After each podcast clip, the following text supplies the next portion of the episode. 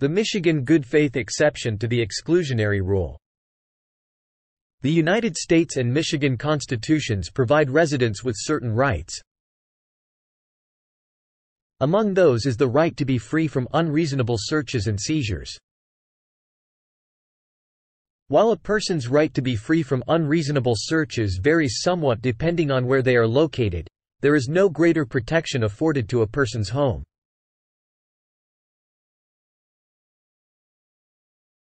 Indeed, under Michigan law, generally, a search of a seizure within a home or its curtilage without a warrant is per se an unreasonable search under the Fourth Amendment. Typically, when evidence is seized in violation of the state or federal constitution, it cannot be used at trial. This is referred to as the exclusionary rule. The exclusionary rule is meant to deter law enforcement from infringing upon the rights of citizens because, if they violate a person's rights, any evidence obtained as a result of the conduct cannot be admitted.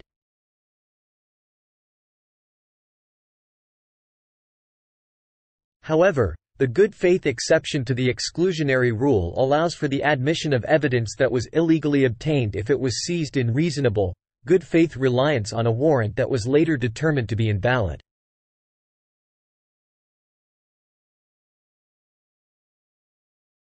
Recently, a state appellate court issued a written opinion in a Michigan drug bust case in which the defendant challenged the issuance of the search warrant that was obtained to search his home.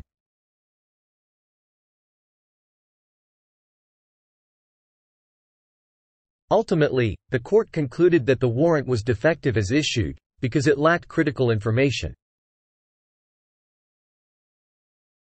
However, the state's good faith exception to the exclusionary rule prevented the evidence from being suppressed.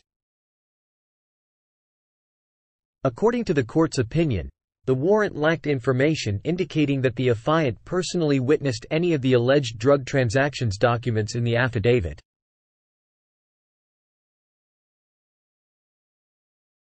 The affidavit also lacked any basis to believe that the defendant lived at the home, or could be found there. At a motions hearing, the officer claimed to have witnessed everything contained in the affidavit. The lower court determined that the warrant was fatally flawed and that it lacked the necessary information. However, the court found that there was no government misconduct present in the case. The court explained that this case involved a poorly drafted affidavit, rather than one that was deliberately misleading or fabricated. As a result, the court held that the warrant was executed in good faith, and that the exclusionary rule did not apply. Thus, the evidence seized during the search was not suppressible, and the defendant's motion was denied. Have you been arrested after police officers searched your home or car? If you have recently been arrested and charged with a Michigan drug case or gun offense, Michigan defense law can help.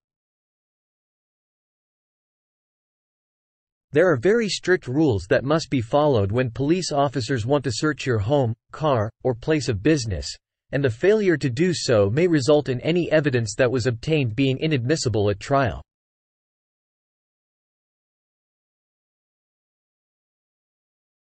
Attorney Paul J. Tafelski, the founder of Michigan Defense Law, is a dedicated criminal defense attorney with extensive experience handling all types of serious crimes, including drug distribution, weapons offenses, violent crimes, and theft crimes.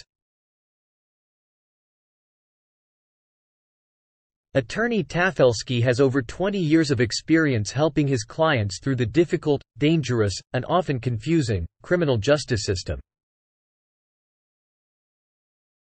To learn more, and to schedule a free consultation today, call 248 451 2200.